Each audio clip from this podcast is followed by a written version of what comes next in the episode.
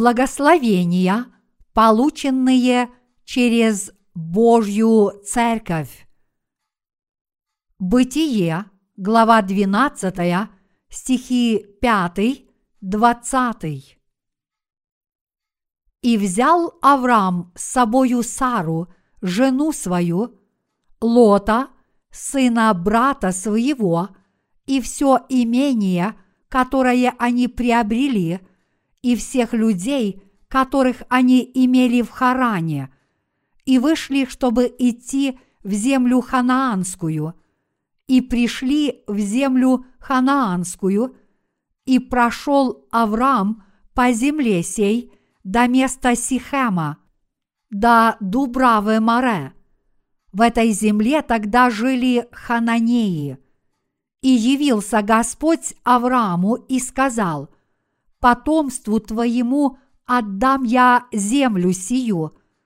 И создал он там жертвенник Господу, который явился ему. Оттуда двинулся он к горе на восток от Вифиля и поставил шатер свой, так что от него Вифиль был на запад, а Гай на восток, и создал там жертвенник Господу и призвал имя Господа. И поднялся Авраам и продолжал идти к югу. И был голод в той земле, и сошел Авраам в Египет пожить там, потому что усилился голод в земле той. Когда же он приближался к Египту, то сказал Саре, жене своей, «Вот я знаю, что ты женщина, прекрасная видом, и когда египтяне увидят тебя, то скажут, это жена его, и убьют меня, а тебя оставят в живых. Скажи же, что ты мне сестра, дабы мне хорошо было ради тебя, и дабы жива была душа моя через тебя. И было, когда пришел Авраам в Египет, египтяне увидели, что она женщина весьма красивая, увидели ее и вельможи фараоновы, и похвалили ее фараону, и взята была она в дом фараонов, и Аврааму хорошо было ради ее, и был у него мелкий и крупный скот и ослы, и рабы и рабыни, и лошаки и верблюды. Но Господь поразил тяжкими ударами фараона и дом его за Сару, жену Авраамову. И призвал фараон Авраама и сказал, «Что ты это сделал со мною? Для чего не сказал мне, что она жена твоя? Для чего ты сказал, она сестра моя?» И я взял было ее себе в жену. И теперь вот жена твоя, возьми и пойди.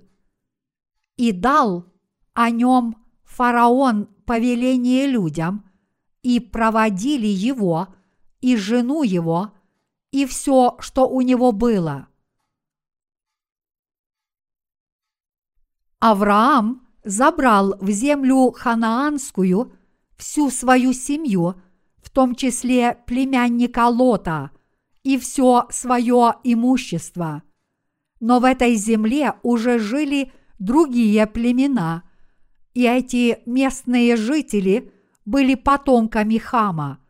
Но тем не менее, когда Авраам добрался до Ханаана, ему явился Бог и сказал ему, что он даст эту землю ему и его потомкам. Всякий раз, когда Авраам приходил в незнакомые места, первое, что он делал, это строил жертвенник и приносил жертву Богу. Он всегда приносил жертву веры в первую очередь. Люди Бога получают благословения через Его церковь. Проведя некоторое время на земле ханаанской, Авраам ушел в Египет. И, как говорит Библия, подобные случаи произошли в жизни трех верующих людей, а именно у Исаака, Авраама и Иакова, чьи истории жизни так похожи, как будто написаны под копирку – Здесь мы должны узнать, что хочет сказать нам Бог через эти повествования.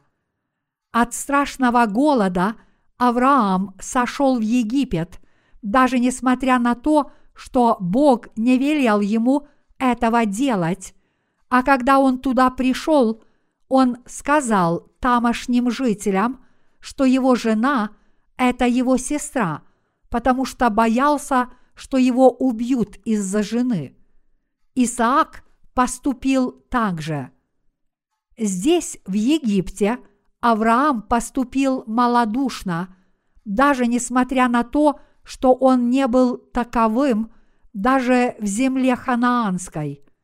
В те времена в Египте была высокоразвитая цивилизация, так что иметь дело с этой страной было нелегко, поскольку египетская цивилизация уже вступила в железный век, а Авраам был кочевником, он был для них чужим человеком. Он отправился в землю египетскую в поисках еды, потому что пережил голод, и в поисках обильных пастбищ для своего скота – но когда он увидел, насколько передовыми были египтяне, он понял, что пошел по зыбкому пути. И, кроме того, египтяне пленились красотой его жены и очень ею заинтересовались. В те древние времена, когда человек отправлялся в чужую страну вместе со своей женой – жители той страны очень часто убивали путешественника и забирали его жену. Вот почему Авраам так боялся. Поэтому он сказал своей жене, чтобы она не называла себя его женой, а сестрой. Жену Авраама забрали во дворец фараона, возможно, в качестве одной из его наложниц – подданные фараона забрали его к нему, потому что она была очень красива, и царь тоже был рад ее увидеть. Как фараон поступил с Авраамом, когда его жену забрали к нему? Он наградил Авраама большим имуществом, таким как крупный и мелкий скот. Авраам все это получил – но вскоре после этого Бог поразил дворец фараона тяжкими ударами. Хотя мы точно не знаем, что это было, мы можем догадаться, что это были тяжелые болезни, и фараон понял, почему это произошло. Это потому, что его научил Бог. Хотя здесь в Библии об этом не написано, фараон понял, что Бог наслал их на него за то, что он отнял жену у Авраама. После того он вернул Аврааму жену наряду со многими дарами. Таким образом, благодаря своей жене, Авраам стал очень богатым человеком. То же самое произошло с Исааком, сыном Авраама. Библия говорит, что Исаак поступил так же само, когда в его стране наступил голод. Подобно Аврааму, Исаак пошел в Герар вместе со своей женой Ревекой в поисках пищи. И как это было с Авраамом, жители Герара спросили его о жене. И снова, подобно Аврааму, Исаак тоже сказал им, что это его сестра, потому что испугался, что если он скажет им, что это его жена, они убьют его, чтобы ее отнять. Но позже Авимелех, царь филистимлян, узнал, что Ревека – жена Исаака. Тогда он позвал Исаака и сказал, «Она явно жена твоя, поэтому как ты можешь говорить, она сестра моя?» На это Исаак сказал ему, «Потому что я испугался, что меня убьют, чтобы отнять ее у меня». Авимелех тогда сказал Исааку, «Что ты с нами сделал? Кто-нибудь из моего народа мог бы вскоре лечь с твоей женой, и ты бы навлек на нас вину». Поэтому царь Авимелех издал повеление, которое гласило, что всякий, кто тронет этого человека или его жену, непременно будет предан смерти. Бытие, глава 26, стихи 6, 11. Когда мы читаем Библию, мы видим, что с Авраамом и сыном его Исааком произошло то же самое. Это загадка, потому что свою жену предал не только Авраам, но то же самое – произошло и с его сыном. Поэтому мы хотим знать, что все это значит. Но как бы Авраам не поступил, он стал очень богатым благодаря своей жене. Чему учит нас эта история?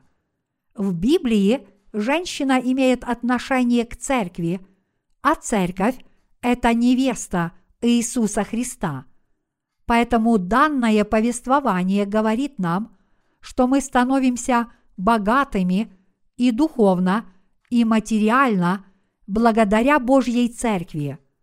Но несмотря на это, некоторые люди в Церкви Божьей до сих пор не доверяют окружающим, опасаясь, что кто-то навредит их плотским интересам. Иными словами – даже рожденные свыше вынашивают предательские мысли по отношению к Божьей Церкви, считая, что если они скажут, что это наша церковь, это навредит их интересам, подорвет их благополучие, из-за чего многие люди будут их презирать и избегать. Подобно тому, как Авраам считал, что его убьют из-за жены, некоторые люди, которые получили прощение грехов, уверовав в Евангелие воды и духа, и сегодня вынашивают все те же предательские мысли о своей церкви. Бог учит их через свое письменное слово, что это неправильно – если вы из-за своей неверности скажете, что эта церковь не ваша, вы сможете избежать гонений, обрести мирское богатство и снискать похвалу и у других. Но Бог говорит, что это неправильно. Когда я смотрю в сердца святых и служителей Божьих, я порой вижу, что эти люди неправы верующие в правду Бога и Его Слова – это прекрасные люди. Однако неверные не могут сказать, что это их церковь. Иными словами, даже несмотря на то, что они считают правильным Евангелие, которое проповедует их церковь, они все равно стыдятся своей церкви – Всякий раз, когда некоторые святые встречаются с мирскими христианами, которые спрашивают их об их церкви, они просто говорят, что ходят, что ходят в такую же церковь, как и все прочие люди. Вот что говорят неверные святые. Конечно, святые в этой церкви Божьей никогда бы не сказали ничего подобного. Но в действительности, сразу после того, как все мы получаем спасение, уверовав в Евангелие воды и духа, все мы вполне можем испытывать подобные побуждения в наших сердцах. Даже несмотря на то, что Божья Церковь истинна, некоторые из нас легко могут сказать, что каждая церковь – это Церковь Божья, вместо того, чтобы сказать, что только эта церковь является Церковью Божьей. А вы случайно не были к этому склонны после того, как получили прощение грехов? Даже несмотря на то, что эта церковь действительно является Церковью Божьей. Неужели вы никогда не думали, что если вы об этом скажете, многие люди будут вас избегать, преследовать и презирать, и в итоге хотели отвергнуть тот факт, что эта церковь действительно является церковью Божьей. Это может произойти с каждым из нас, потому что все мы несовершенны. Однако, даже несмотря на то, что это происшествие описано в сегодняшнем чтении, Бог говорит, что Авраам поступил неправильно. Так же само и рожденные свыше должны с верой подтверждать, что они являются членами Церкви Божьей, давая всем ясно понять, что это их церковь, что ее члены – это их духовная семья, а служители ее – это служители Божьи, они не должны отрекаться от нее, как Авраам отрекся от своей жены. Рассказывая об этом происшествии, Бог говорит нам, что Аврааму надлежало сказать, «Это женщина – моя жена, с которой я живу. Эта женщина – моя супруга». Неужели жены Авраама и Исаака не были красавицами? Обе они были настолько красивы, что победили бы в любом конкурсе красоты. А что же Церковь Божья? Является ли она духовно прекрасной? Да, она невероятно прекрасна. Церковь Божья невероятно прекрасна. Она прекраснее любой другой мирской церкви, и мы можем этой церковью гордиться. Но несмотря на это, некоторым людям очень тяжело сказать, что эта Церковь Божья есть их церковь, потому что они боятся, что могут пострадать от рук людей этого мира, и веру их не одобрят другие. Но Бог говорит нам, что все мы должны объявить, что эта церковь действительно наша, подобно тому, как Аврааму следовало бы назвать Сару своей женой. Авраам бы от этого не умер.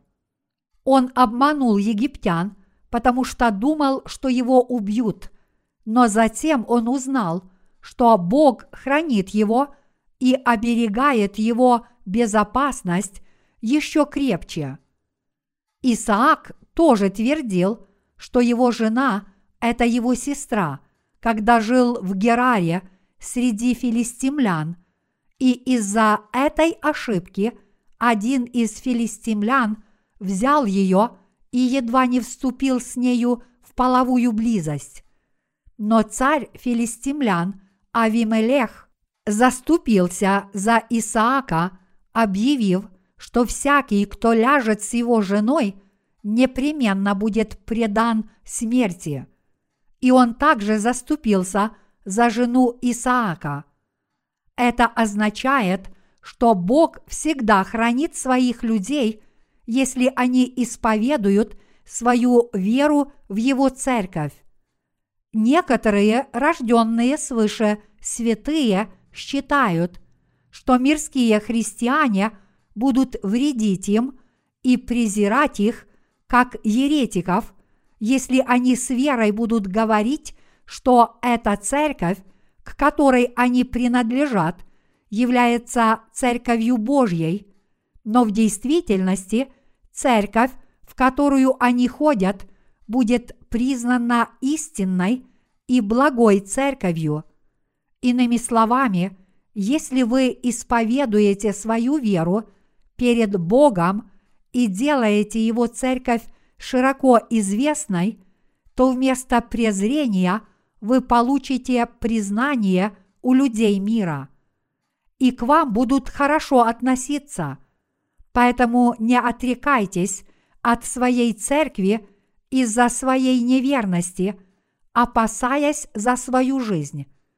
Хотя я уверен, что никто здесь так бы не поступил, но кто знает, не отрекутся ли в конечном счете некоторые из нас от Божьей Церкви.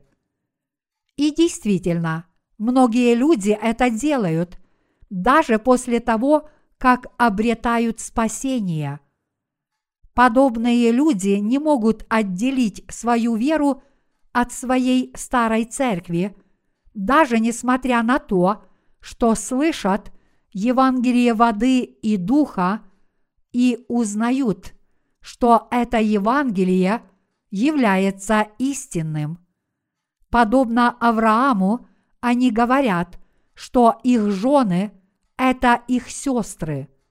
Библия велит нам смело говорить, что Церковь Божья – это наша Церковь, и доказывать ее истинность всем людям, вместо того, чтобы ее стыдиться. Мы тоже испытываем те же побуждения, что и Авраам – который утверждал, что его жена – это его сестра. Вот почему мы не решаемся прийти в Церковь Божью даже после рождения свыше. Мы не желаем присоединиться к Божьей Церкви даже после того, как спасаемся от своих грехов. Но Бог явно нам этого не велит. Он велит нам ясно сказать, что наши жены – это наши жены, вместо того, чтобы безмолвствовать. Вот почему об этом неоднократно написано в Библии. Авраам, Исаак, а также Иаков иногда путешествовали в языческие страны, такие как Египет – а жены этих верующих людей были очень красивы. Они были даже красивее любой женщины во всем мире. Жена Авраама очень красива. Даже язычники пленялись ее красотой, когда видели ее. Какое все это имеет значение для нас? Неужели Библия – просто рассказывает нам о том, что Сара – красивая женщина. Неужели повествование в сегодняшнем отрывке из Писания написано только для того, чтобы рассказать нам, какой красивой была Сара? В этом эпизоде Бог рассказывает нам о своей церкви, и Он говорит нам, что будет хранить свою церковь. Жену забрали во дворец фараона, но что сделал Бог? Он устроил так, что Аврааму вернули жену. Это означает, что Бог будет защищать свою церковь, а это также означает, что через свою церковь Бог будет хранить верующих, которые проводят в этой церкви жизнь веры, как от этого мира, так и от его еретиков. Иными словами, Бог говорит, что не позволит никому трогать своих святых. Если быть честным, то разве не все вы здесь собравшиеся тоже испытывали чувство стыда после того, как получили прощение своих грехов? Найдя Церковь Божью, разве вы не стыдились говорить тем, кто не родился свыше, что эта церковь действительно является церковью Божьей, и это ваша церковь. Мои единоверцы, я знаю, что в сердцах почти всех из вас были подобные мысли, даже если они не сопровождались соответствующими делами. Я тоже не исключаю возможности, что если бы я не настаивал на отличии Церкви Божьей от остальных, я бы вместо гонений снискал похвалу. Но я не мог поступать против своей воли, так же, как и вы. В Египте человек должен был отдать семье невесты десять валов и значительную сумму денег в качестве выкупа, чтобы на ней жениться. Попросту говоря, невесту покупали за деньги. Жених говорил отцу невесты, «Я хочу жениться на твоей дочери. Отдашь ли ее за меня?» Тогда отец невесты отвечал, «Какой выкуп ты собрал, чтобы жениться на моей дочери? Хватит ли у тебя денег? Ты сможешь жениться на моей дочери, только если заплатишь достаточную сумму денег. После этого жених приходил с требуемой суммой и забирал невесту к себе домой. И невеста – выходила замуж за своего жениха. То же самое относится и к нашему спасению. Иисус Христос тоже приобрел нас ценой своей жизни. Чтобы сделать нас своими, Он заплатил окончательную цену своей жизни взамен нашей. Поэтому я без стеснения говорю, что Иисус Христос – это мой жених. Бог хранил и благословлял меня через свою церковь. Не будь церкви Божьей, как еще я смог бы получать Божьи благословения и любовь? Это было бы невозможно.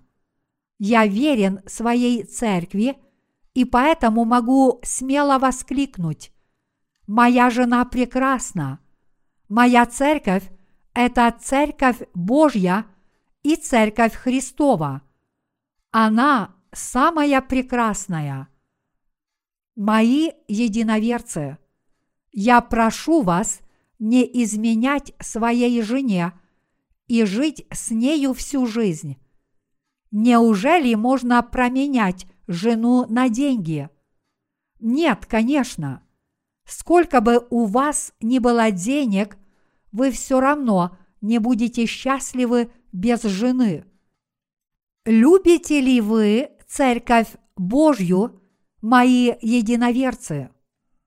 Я уверен, что да, потому что здесь вы можете найти покой, и даже несмотря на то, что порой вам бывает трудно, вы в состоянии заниматься праведным делом Божьим. Через Божью Церковь мы получаем всевозможные благословения. Мои единоверцы, пожалуйста, не гоняйтесь за деньгами. Вместо этого вы должны следовать правде Божьей. Мы должны знать, что мы действительно являемся прекрасными невестами Иисуса Христа – и что Господь придет и заберет нас в ближайшем будущем. Вот чему учит нас Библия в сегодняшнем отрывке из Писания. Итак, мы никогда не должны уходить из Божьей Церкви из-за своей неверности. Вместо этого мы должны верить в Церковь Божью, наслаждаться дарованными Богом благословениями и служить Евангелию с верой.